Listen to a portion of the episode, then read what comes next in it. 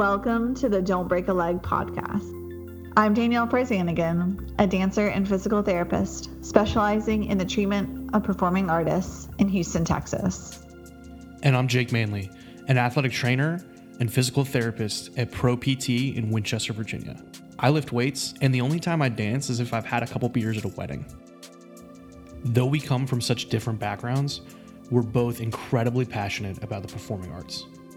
We hope to educate you on a variety of topics about the health and wellness of performing artists to optimize your performance, longevity, and success.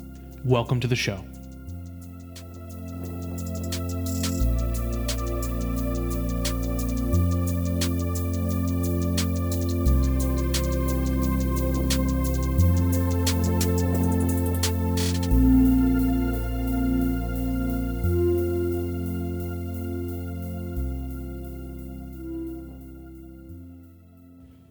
Everybody, welcome to part two of our interview with Claire Zai. Before we get into it, I just want to give you a real quick word from our sponsors.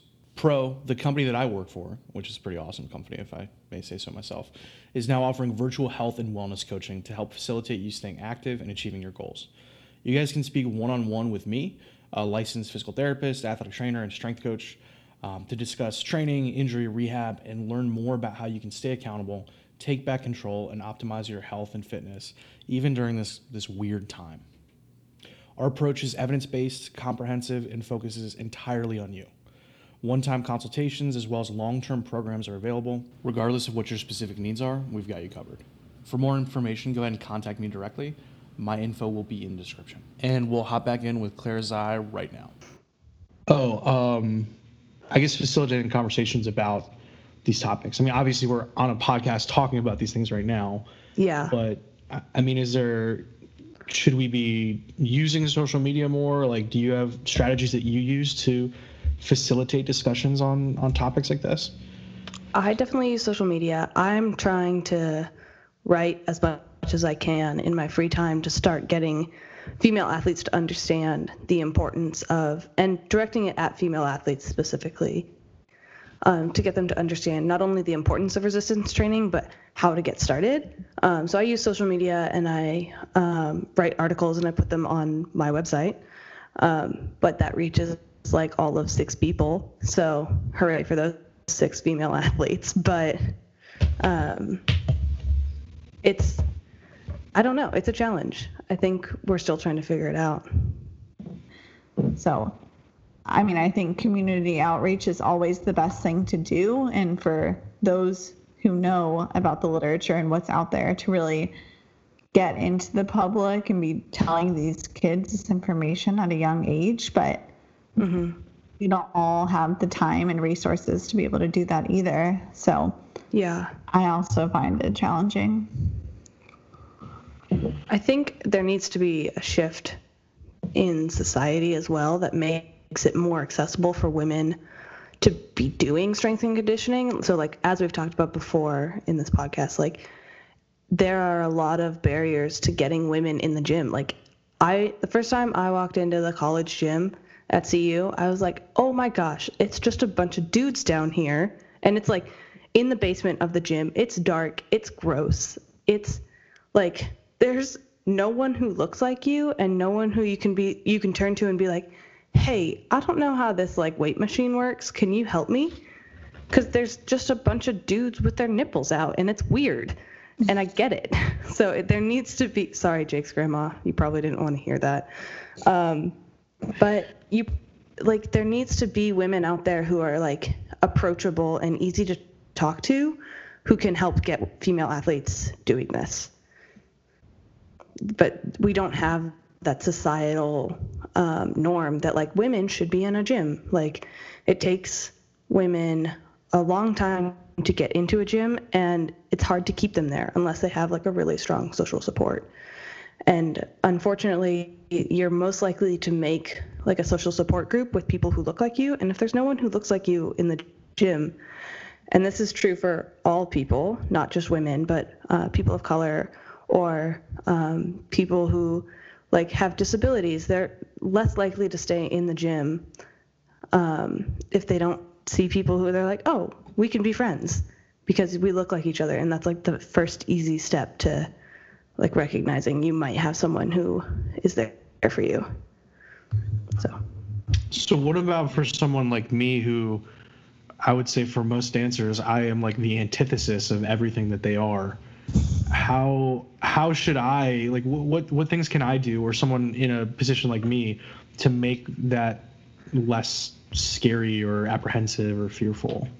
I think what you're doing now is is really great because you're providing them with this level of self-efficacy to understand like, oh, if I walk into a gym, there are going to be things that I recognize that I can say like, I know what to do with this. So there, you're lowering that barrier already through education, um, and then it just because I know who you are.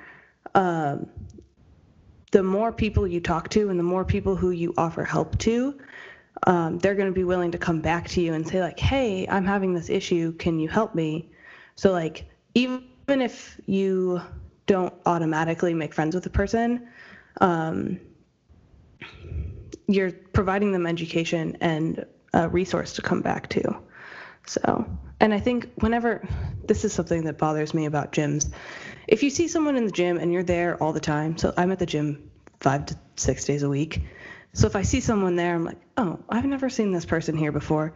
I go up and I introduce myself. I'm like, hi, I'm Claire. I don't know if you're new here, but I haven't seen you before. It's nice to meet you. And what do you know? I already have a new friend.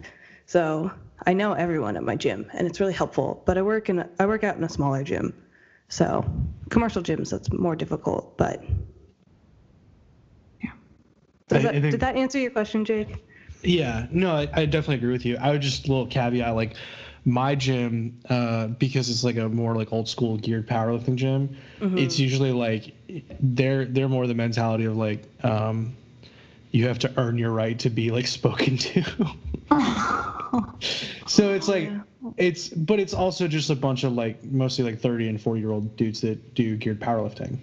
Yeah. So, you know, we'll introduce ourselves to a new guy, but like, I think it's because the history of people that don't stick around for very long that there's just been so many people that have come in to check out check out the gym um, that they just like I don't know, I don't know if we're like facilitating that yeah, I was gonna say like if around you to if you don't feel connected to anyone at the gym, why would you stay?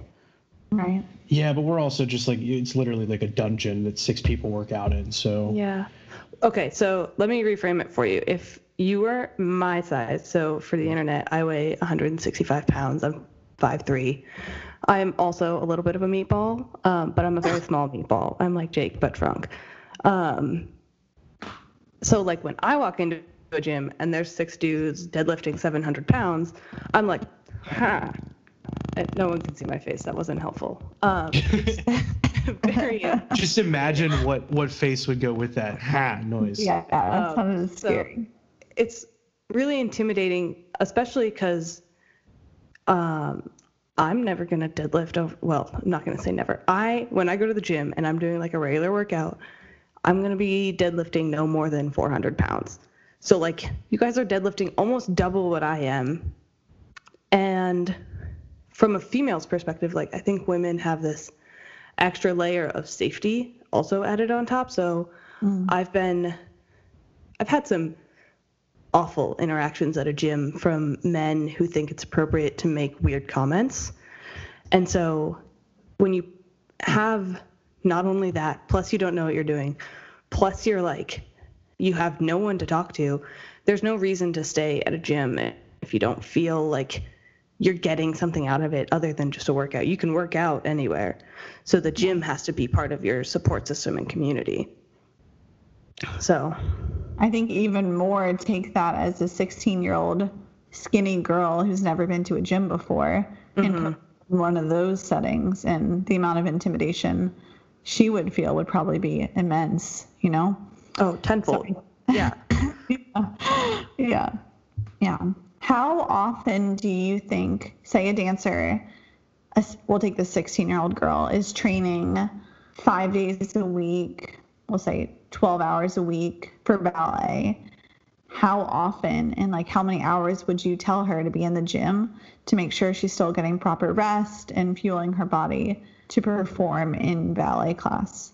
Because I think that's the issue is finding the time and time, yeah. knowing that it's going to make your dance better and you're not going to just be gassed all the time.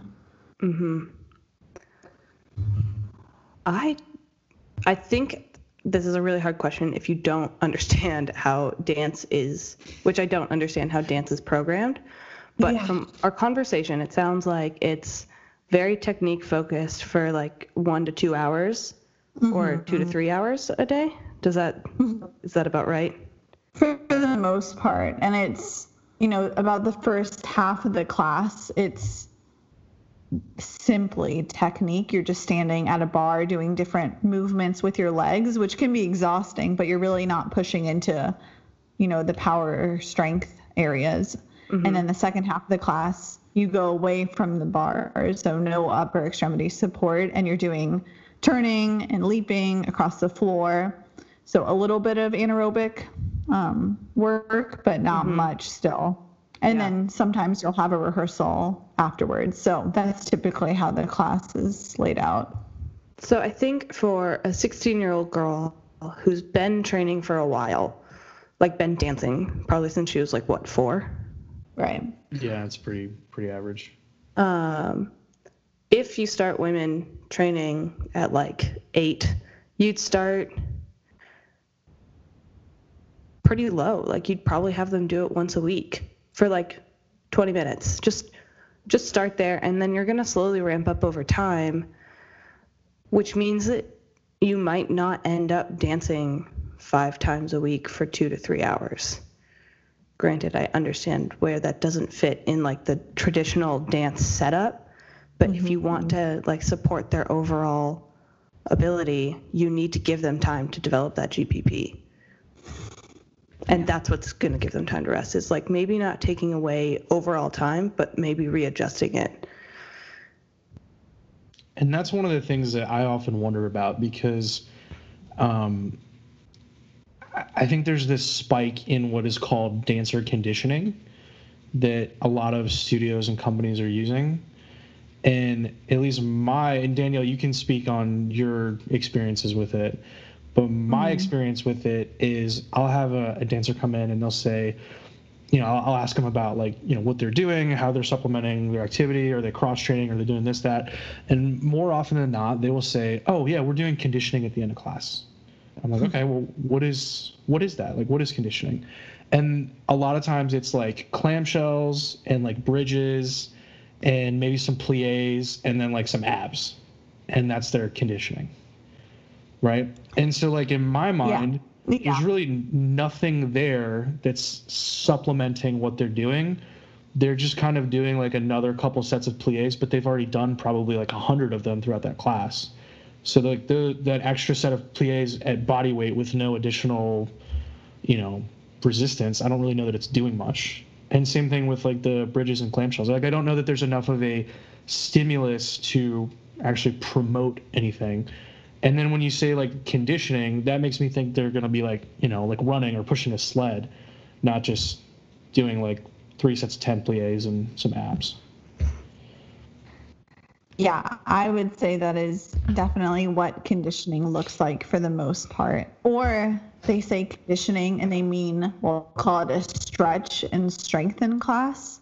So they'll sit in their splits for a really long time. And we could have a whole talk about, you know, splits and overstretching, but they'll sit in their splits, they'll do like a thousand crunches and planks.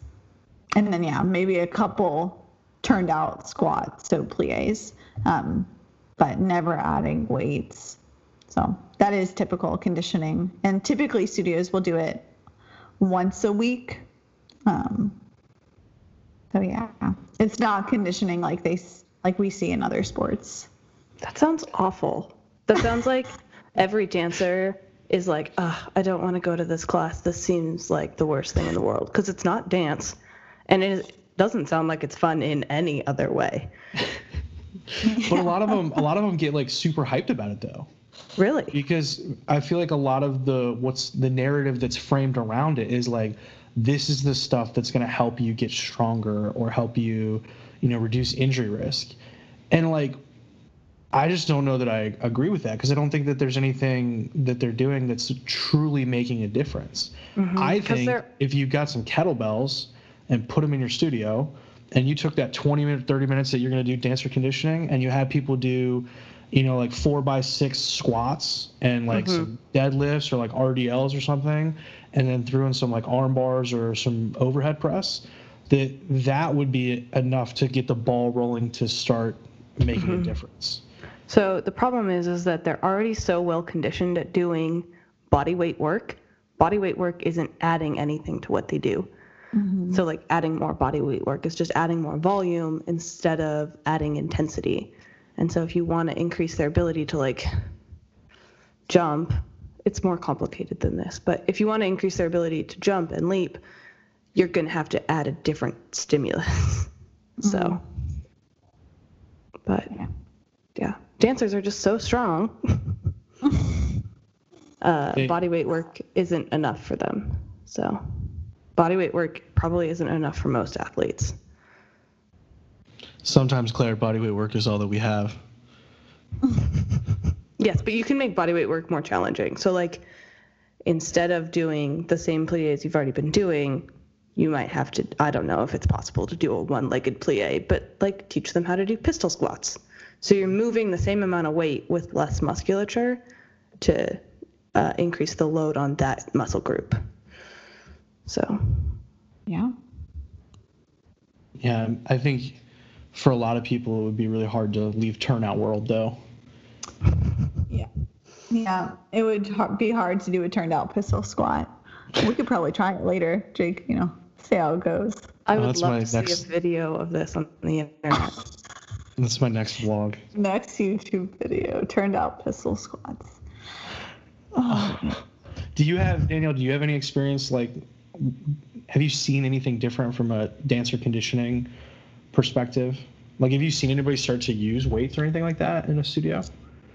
Um, I have used weights when I teach at summer intensives, but there's a lot of pushback from directors and parents too, especially when you're, you know, teaching their 11 year old daughter and you're using weights. They're like, no, no, no, no, like you shouldn't be doing that. You're going to stunt their growth and you're going to make their legs big and you know she has to fit into this tutu. So i think once they realize that i have a sound knowledge of the requirements of dance and also the physical therapy degree they believe me more but they still don't buy in 100% but i haven't seen many other studios doing that. And I think if you talk to a dancer about cross training, they're going to say they're doing Pilates or gyrotonics or yoga, and that is their definition of cross training. So. Or they just do like 20 minutes on the elliptical, but like they don't monitor their heart rate, you know, like or anything like that. It's just usually kind of like a leisurely pace to just do it. Yeah. Which isn't necessarily bad. Like the, it's good that they are being active and practicing movement. It's just from a performance enhancement standpoint, there's more optimal ways to aid them on the stage than I think some of those mm-hmm. things. Because like Claire was saying, with a lot of those bodyweight things, like yeah, they're hard and they're challenge they can be challenging, but for someone who does that, we're talking like thousands of reps a week. You know, if they're in a collegiate setting, it's probably not making enough of a stimulus to force true adaptation. Yeah, a thousand versus a thousand and thirty plies is probably not going to make a difference. Yeah. I would say there are probably that many that you do in a week. Yeah. Yeah. Uh-huh. There was something I wanted to go back to that Danielle said earlier that she doesn't push when you were in college or when you were dancing, you wouldn't push yourself to 100% all the time. And I think mm-hmm. that's something that's really important in being like 100% all the time is not the way that you're going to uh, maximally increase adaptation without inducing a ton of fatigue at the same time. Mm-hmm. So I think what you are talking about is the same thing we do in um, resistance training is we work at like an RP well a lot of people work at like an RPE 8 which mm-hmm. is like oh you have about 2 reps in reserve or like you have a couple reps left in the tank and that way you know that you're not like maxing out every time, which in my opinion isn't the best way to go, but you are still like creating an adaptation that is useful. Um, but you're leaving something there. Like it doesn't have to be 100% all the time. Yeah. And I think that's important to like get back to and say that again. So, and that's one of the things like that the idea of marking something like when i work with a, a dancer um, that's one of the first things that we'll, we'll talk about. If there's an injury or something that we're working around um, it'll be like is your teacher okay with you marking this? Because we need to limit certain things yeah. to help facilitate you get back there. And it's a way too especially in the collegiate setting like injury in a college dance setting potentially means that you could have your grade affected or if you have a surgery like that that whole semester's got to be repeated. Mm-hmm. if it's a long recovery process. So i think like outs you know when we look at other sports they've got athletic trainers you know you can take a medical red shirt it's not a big deal. It doesn't affect your academic performance. But if you're a collegiate dancer like that is your that's your major that's what your career is going to be like the implications of an injury or a surgery are vastly larger for for that person Yeah. And I think that we've touched on this several times throughout this conversation of using resistance training to help prepare these women and athletes for these female athletes, excuse me, for their um, careers in their school and their dancing is that hopefully the the hope is that doing this resistance training actually helps to mitigate the amount of injuries that they experience not just like oh you're going to be better on the on the stage mm-hmm. you're also going to be less likely to have these injuries because you're prepared for these high levels of stress so I think that's a great point. If you want to come talk at any of my dance studios, you're more than welcome to. I'd love to yeah. You're in you're on the west coast? No, I'm in Houston, but I would love to come to San Diego. you are always welcome. As soon as this uh, virus has run its course a little bit more you are always welcome. But if i'm ever in houston i'll let you know. Guys brb getting a um, a course set up where we can go talk about how dancers need to lift things. I think that'd be a great thing to start and just put out there. You know, there are so many techniques like Jake, I'm sure you've heard of progressive ballet technique, which is basic. Have you heard of that?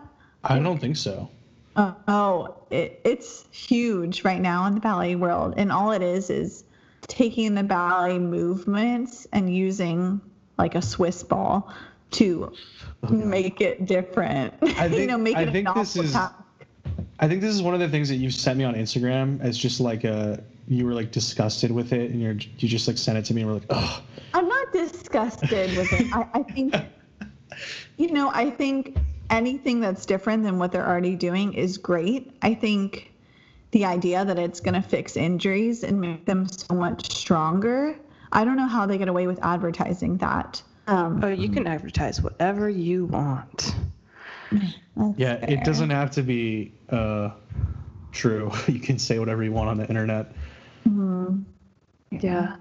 So what is it that they're doing? They're adding a swiss ball to traditional Be- ballet movements? Yeah, basically. Um, I guess it engages, you know, the lower abdominal muscles more because it adds some sense of perturbation to the training. Um, it's just this whole technique that dancers have latched onto, um, and they all think it's going to make them stronger. But then when I introduce, you know, a kettlebell or a dumbbell into their training, they're like, mm-hmm. whoa, whoa, like I'm already doing this technique. Like I don't need to do anything mm-hmm. else. Oh my Yeah. God. i It's think just they buy into anything. So I, I wish they would just buy into resistance training more, you know? Mm-hmm. yeah yeah i i think have that, seen oh go, go, go ahead, ahead um i think that the idea that a weight is inherent a weight itself is inherently male like a a dumbbell is inherently a male thing or any weight. And uh, just like i think it's so important that they're properly loaded. Like adding i don't know how much these swiss balls weigh but like adding 25 pounds is not enough. Like you can start there, but if you are a fully grown human who is also involved in sport, you will probably end up lifting more than 25 pounds. Right. Yeah. Sorry, Jake, go I'm ahead. telling you, ten year old. I'm I give 'em all my ten year olds deadlifting a hundred pound kettlebell, That's awesome. and then like they're some of them are tiny. Mhm. But, um, wait, what was I gonna say? So wait, they're like deadlifting their their body weight or more? I don't know how much a 10 year old weighs. yeah, in a lot of less cases, than yeah. 100 pounds. Mhm. Yeah. I'll get. I mean, pretty frequently, I'll get like a 70, 80 pound dancer do 100 pounds for reps. I mean, it's a kettlebell, so it's going to be a little bit different than Yeah. like a barbell deadlift.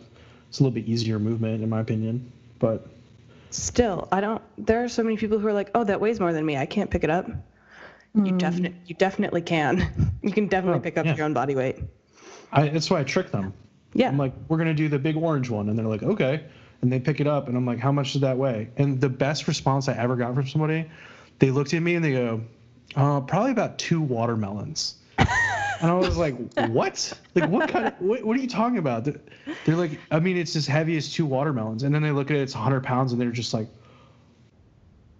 what? So you have either completely given them the wrong idea about how much a watermelon weighs, or you've given them a lot of self confidence. they must have like, cause like I'm in a more of a rural area, so they may be out in like Berryville with like a, they might have like the prize winning state fair watermelon that's like Yeah. 60 pounds or something. I don't know if a 10 year old could get their arms around a watermelon that's that big.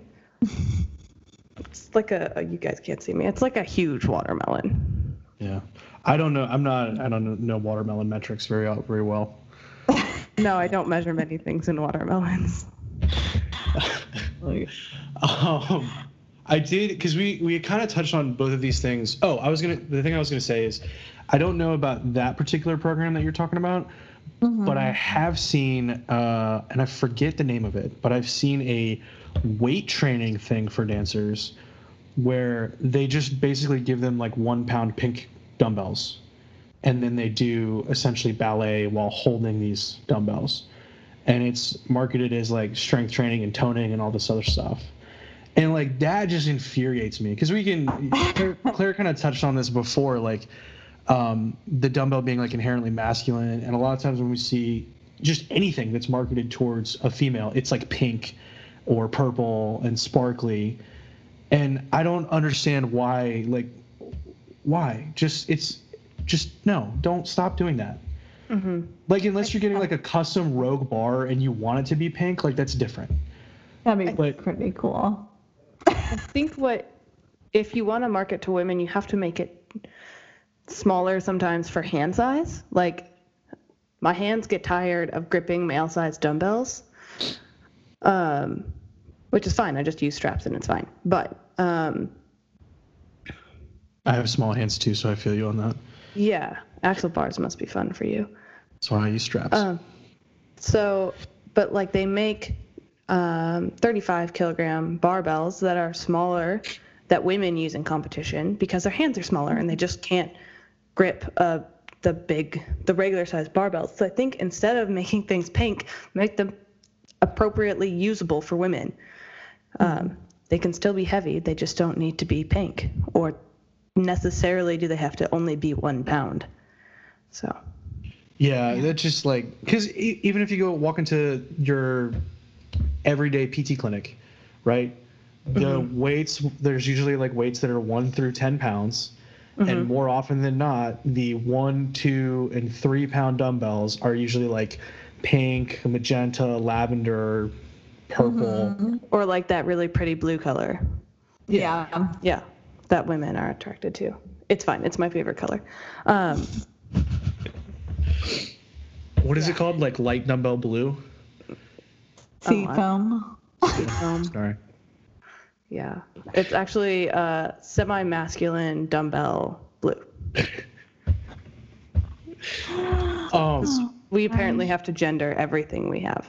So God, that's uh, that's another conversation that we could probably like talk for like an hour about.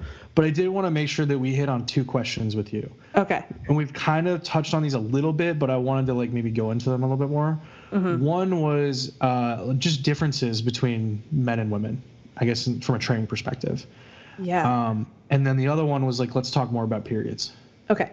So let's start with the differences between men and women. So for, and yeah, you're right. We've touched on it. So women should be training heavy. They should be, especially if you're if you're training for powerlifting or resistance training, you need to be training heavy. If you're training to supplement your sport, you need to be training in a way that is helpful to your sport. Um, but when I train a female athlete, I train both females and males.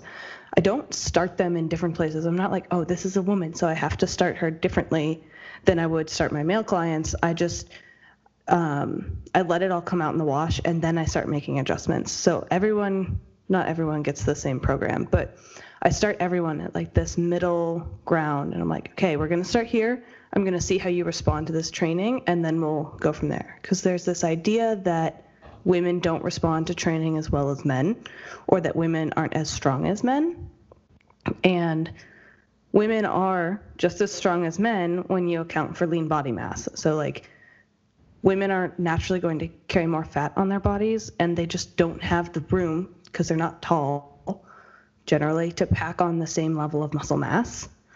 So you can't like um, you can't make that comparison. So you have to say like women are going to train just the same as men until we find a way that we need to train them differently. So, um, for example, uh, women have this tendency to be able to train more often than men.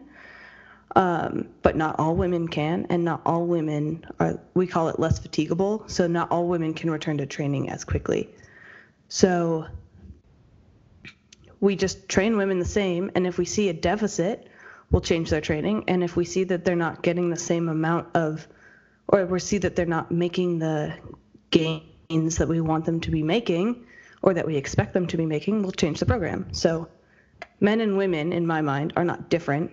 They need the same things, just the variability between humans is greater than um, the variability between men and women. So there's just a lot of overlap. Does that make sense? Mm-hmm. Yeah. yeah. So, and then periods was the other one, right? Yeah. Um, so this is a big problem in strength training, and I don't know if it's the same in dancing. Uh, a lot of people are like, "Oh, I'm stronger." So there's two main phases of your period: the luteal phase and the follicular phase. And so the luteal phase is when you're like f- from the point of ovulation, so from the point when you release an egg to the first day of your period. And a lot of people are like, oh, I'm stronger. I'm sorry, I'm not as strong during this time. And then the uh, follicular phase is from the first day of menstruation, so the first day you start your period, to about 14 days later. And people are like, oh, I'm stronger during this time, during the follicular phase. So they will change training to match that. And I think that, again, for the same reasons, women are very variable. And um, there's a lot of changes that happen outside of just your period. Like women are not just this being that it only exists to have a period, like we exist with a lot of other stressors in our life that affect training. And um, so training just based on someone's period is probably gonna alter or like not help them as much as if you just like again wait to see what falls out in the wash and then train based on the variables that you see. Because some women don't experience this like uh, decrease in strength or decrease in capability during the luteal phase. And if you tell them that they are going to experience this difference, you're just setting them up for this self fulfilling prophecy. They're like, oh, well, it's that time of the month again, so I guess I'll drop my weight and just train suboptimally and wait for this luteal phase to come back. So you're only getting, I'm sorry, wait for the follicular phase to come back. And then you're just like training half the time. So um, those are two big things that happen in strength training that I wanted to like this isn't like debunk, I guess. Yeah, I don't know if there are similar problems in dance, but I I did not know any of that, so thank you for educating us. Um, yeah. I had no idea, and I think not enough dancers are even putting any type of weight into their training to realize those impacts, or if they are, they're definitely in the minority. Mm-hmm. Uh, but is it common for you know athletes who are competing in powerlifting or weightlifting to lose their periods like it is in dance?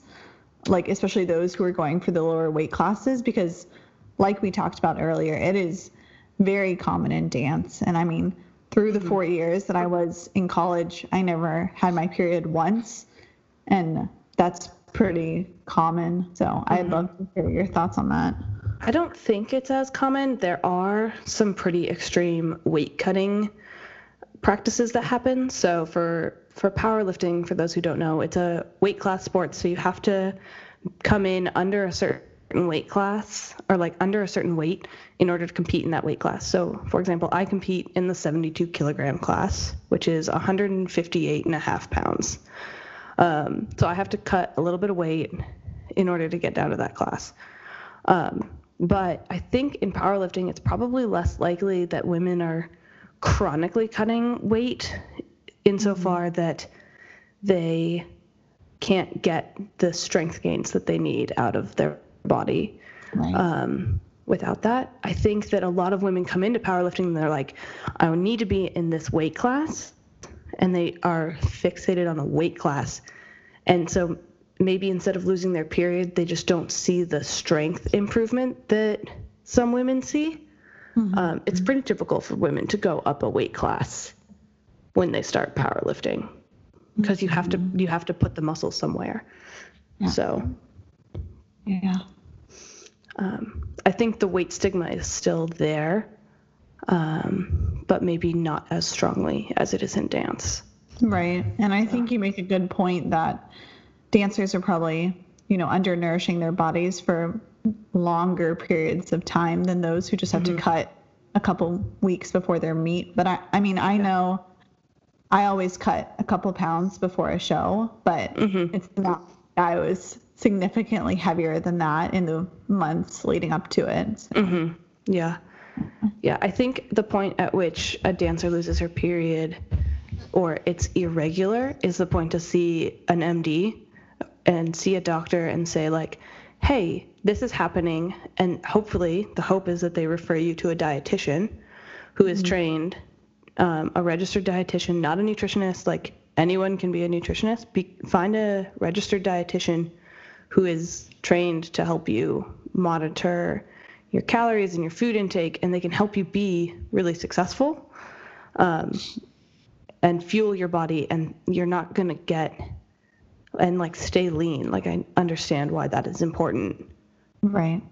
So it drives me nuts that you guys are graded on weight. That Okay, not in my university. it's if my professor ever into this, they would be so mad. I No, no, can't no. anyone I- thinks that's okay drives me crazy. yeah. I, I was not trying to point fingers at like any institution or anything. I'm just saying that like that that is something that is out there. Yeah. Mm-hmm. Like Yeah. that it it can be because the nature of, of the I guess like the old school mentality is especially when it comes to ballet, like it's very aesthetic focused. Mm-hmm. And so I mean, we have talked about this already today, but that the number on the scale doesn't really reflect what you're capable of on the stage mm-hmm. or even what your body composition looks like. Yeah. But to a lot of people, that's something that they get hung up on. yeah. And so they'll set these arbitrary limits, and you know, mm-hmm. you get those comments from teachers like, "Well, maybe if you were like three pounds lighter, you'd jump higher." Absolutely. You know, and in my mind, it's like, no, maybe if we programmed more intelligently and did some strength training, and like actually facilitated like an increase in adaptation in your like force output, we would see a higher jump. Yeah. Yeah. yeah. But that's not how. That's not the old school mentality of of dance. Um, Yeah, it No. sounds like dance might need a little bit of an update on the science, specifically physics. Well, it seems like they understand physics, but maybe not physiology. Right. Well, you can't spell Right. physiology without physics. Actually, you can because it's a different F sound. Never mind. Um, Jake So, Manley, like- everybody. Round of applause, please. uh, I'm the least professional professional that you'll ever meet. Um, so when kind of like Danielle, offshoot of what you were saying, you're talking about energy balance, how dancers would typically probably be in more of a deficit when it comes to energy balance. Um, Right. And I, I think that the thought, you know, maybe like 10 years ago or 15 years ago was that um, amenorrhea, especially athletic amenorrhea, was tied to a specific body fat percentage. And because I've, I've seen before it presented like if you're below, if a female athlete gets below like 15 to 17% body fat, like that's when you would expect to see something change as far as like menstruation goes. Mm-hmm. But like now the literature is much more reflective on just overall energy balance and like chronic deficits in energy balance, i.e., caloric intake being Yeah. the culprit for because your body composition can change obviously depending on the demands of the activity that you're doing. And there's tons of Olympic there well not tons, but there are Olympic sprinters who have very low body fat percentages but don't have a loss of menstruation. So it just comes down to how adequately you're feeling your body. And well, it, overall energy balance because a lot of times like the population we're talking about is exercising for insane amounts of time Right. throughout the but i just think that like that undernourishment is something that we see pretty commonly Yeah, absolutely. Yeah. I know we're planning on getting a dietitian on here at some point, but I think a lot of dancers are fearful of seeing a dietitian because they think that the dietitian is going to tell them to put on weight to get into the healthy, you know, norms of BMI, which I think is a fair, you know, fear of theirs, but I think not all dietitians are just going to say, you know, you need to go gain 15 pounds, but a lot of us, you know, are definitely under where we should be, but that is a requirement of your job is to be that way. So I think that's something that still needs a lot of work. yeah Do you think that the uh, culture of dance would ever change to like facilitate women being healthy and dancing at the same time, or would that? Do you ever see that happening? Do you see a shift at all? Jake, you want to take this one? um i i think i think there is change coming i think in, when you look at the like larger studios and, and groups again like cirque du soleil they're not explicitly like a dance company but they do have dancers and other performing artists um, that are a part of their organization and they focus very heavily on on providing services like strength and conditioning and nutrition to help promote and improve performance on the stage.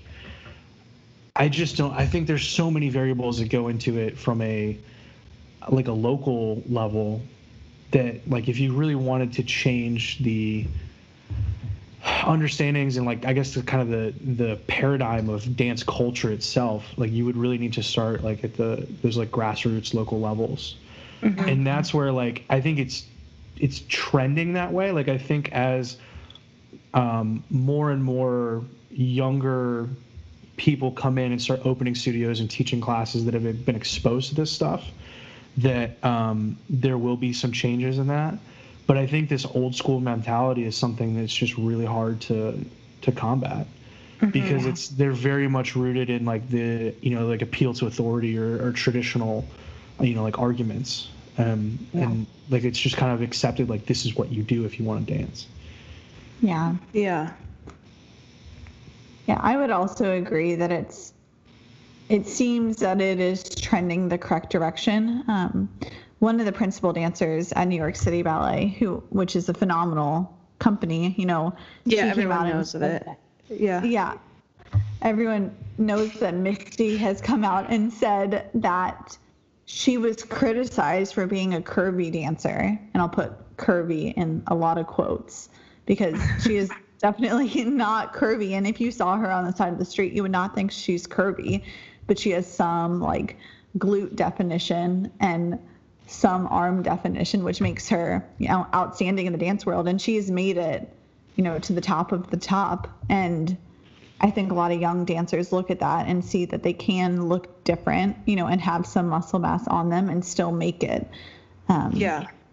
and I'll go back and say, I think when you get casted, so when you get chosen to be in a certain piece, especially at the collegiate and pro level, you get chosen because you look like someone typically who has done the part before you.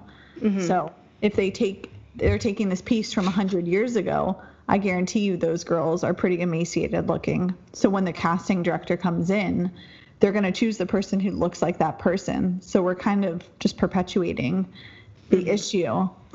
Um, Yeah. So- I think your comment about like young people coming in and starting their own studios and like changing the culture that way is really important in giving dancers their own voice and saying like no this is what we want dance to look like and this is how we want our culture to be so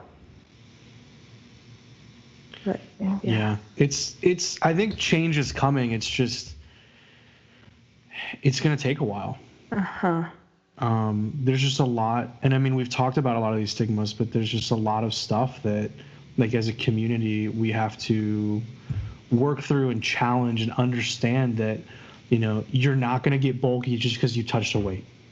You know, it's no literally impossible for you to look like a man unless you're on like insane amounts of steroids which is Yeah. not going to happen like that's Yeah. not dance as, as a whole like that's not a culture where you're going to see steroid use yeah, absolutely. um, so like it's never going to happen um, but do we you just see need it to in male dancers steroid use I haven't worked with enough male dancers to know, honestly, but I think it could happen. Yeah, if it's a very masculine mm-hmm. kind of thing. Yeah. Huh, I don't know. Interesting. I, I personally don't know. I've I've only worked with a handful of, of male dancers. Um, I haven't heard it discussed, but I'm not gonna say it's not impossible. I think uh, I don't know. Have you got you, Danielle? Have you ever seen the the YouTube video of like the West Virginia University wide receiver that was a uh, a dance major? No. I'll have to. I'll like put that in the show notes, but I'll send it to you guys. Um, but I, I think there have been some more like uh, mainstream, like accessible, like masculine dancers. Um, But I don't. I mean, he was an NCAA football player, so he definitely wasn't taking steroids. Um, but yeah, I don't. I don't know. I wouldn't be surprised. Like it would just depend on the um, on the person and like what you know some maybe some of the aesthetic demands of their their studio is looking for. Yeah. Uh, I'm not going to say it's an impossibility, but I definitely think that if there was going to be like anabolic steroid use in the dance world, it would probably more likely be men versus women. I really don't Yeah. think you're going to see that at all No. with a f- dancer. it's pretty unlikely with women as well. I think just across the board. Um, but yeah, maybe that's my naivety speaking. But uh, yeah.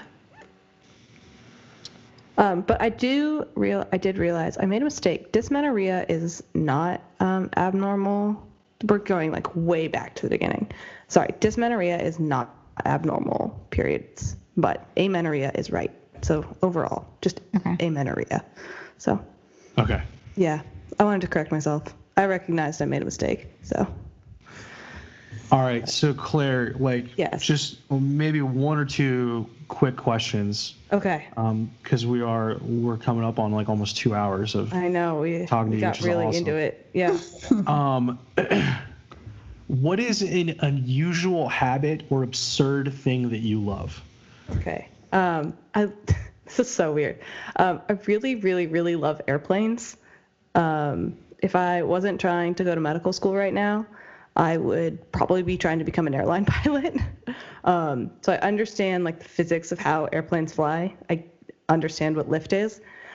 but when you actually watch like one of these really massive airplanes take off and you can like see the wings start to move, it just blows my mind every time. I have like stopped in the middle of streets because of airplanes.